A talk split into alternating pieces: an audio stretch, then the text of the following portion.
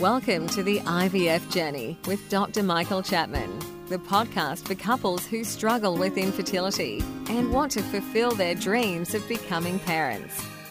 To access previous episodes packed with ideas, solutions, and tips that actually work, head over to Dr. Chapman's IVF podcast on iTunes. You can also ask questions by contacting Dr. Chapman's rooms on 1800 111 483 or by emailing him michael.chapman at ivf.com.au.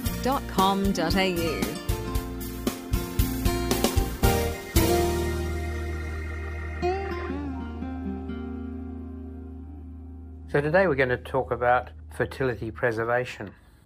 The harsh reality is that both the number of eggs and the quality of the eggs deteriorates with age, and that's reflected in the chances of a pregnancy as you get older. We talk about natural rates of conception, which at best are around 15% per cycle. Every month there's a 15%, one in six chance of getting pregnant if you're trying. And over 12 months, that adds up to around 90% chance of a pregnancy if you don't have any fertility problems. At 35, those numbers have dropped slightly to around 10 to 12% per cycle, and therefore, over 12 months, more like 70% chance of conceiving. By the age of 40, the odds of natural conception per cycle is nearer 5 or 6% per month, adding up to around about a 50 50 chance of being pregnancy in 12 months if everything's normal. And by 45, the number per year of getting pregnant is nearer 5%. That decline in fertility occurs with IVF as well. It doesn't cure the problem. That decline in activity and success is number one due to egg quality. As eggs get older, chromosomal abnormalities occur more frequently because the mechanisms of normal development in an egg deteriorate over time. It's an aging process like the rest of our body, but it actually occurs more rapidly in eggs than any other cell in the body. So, can we prevent it happening? And the answer to that is at this stage, no. There's some recent work from our university indicating in mice that certain additives might rejuvenate old eggs. But we're not mice, and there's no data in humans to suggest that it might be a possibility. But they're working on it. So, what can we do instead? Well, if you don't want to have a baby in your early 30s, you want to pursue your career, you want to get financially stable, but you want to maximize your chances of a pregnancy, then before 35, it is very worthwhile to freeze your eggs. Technology has advanced substantially in this area over the last five years or so.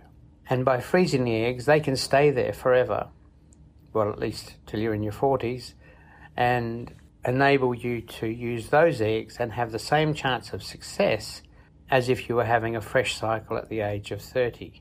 That is, provided we get enough eggs. So, how do we make sure we get lots of eggs? Well, it requires going through an IVF cycle. So, what you'll be doing is having injections to stimulate multiple follicular growth to overcome the basic natural process of producing one egg a month. By giving you doses of FSH, we can produce multiple follicles and therefore multiple eggs. If you are 30, we'd like to get a good dozen eggs to give you a better than 50 50 chance of being pregnant later down the track. If we get more, that's even better. So that cycle would involve, as I say, a series of injections to stimulate egg production, and then when they are ripe, we'll collect the eggs under a general anaesthetic using ultrasound to guide a needle into the ovaries to suck out the eggs and to have them frozen in a laboratory. There have been some advances in our stimulation of patients who are going through egg freezing, and now I use a regime which only uses possibly two injections and some tablets to produce the eggs to give you the opportunity to have a, some degree of insurance into the future. I say some degree of insurance because it's certainly not a guarantee there'll be a baby at the end of the day, but you are certainly increasing your chances if you're going to put off childbearing for another decade after you're 30. More and more women are thinking about this and doing it, and most IVF units are offering egg freezing as an option. In the United States, it's almost become a fashion. One of the Kardashian sisters has frozen her eggs for future use.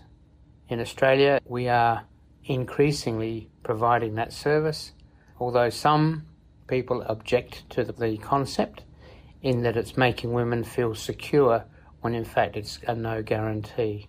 It's also potentially meaning that some women are, might put off looking for Mr. Right just because they've got eggs in storage.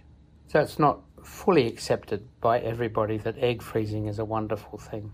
Where we do use it as a wonderful thing are women who are having therapy for cancer, therapy that would wipe out their egg population. And certainly in those patients, I've, I've had a number now who've come back after being cured of their breast cancer or their lymphoma and had babies using the eggs that we preserved five and ten years ago. So it does work. Whether it's right for you is important to talk to a specialist who understands what's going on, how to treat you, and to take you through the cycle so you're aware of its risks and the long term outcomes. Talk to a properly trained specialist. And don't forget that you can access all the previous episodes by going to our website www.theivfjourney.com and select IVF Journey Podcast from the navigation menu. Thank you for listening to the IVF Journey with Dr. Michael Chapman, the podcast which helps couples negotiate their way through the IVF journey, all the way to parenthood.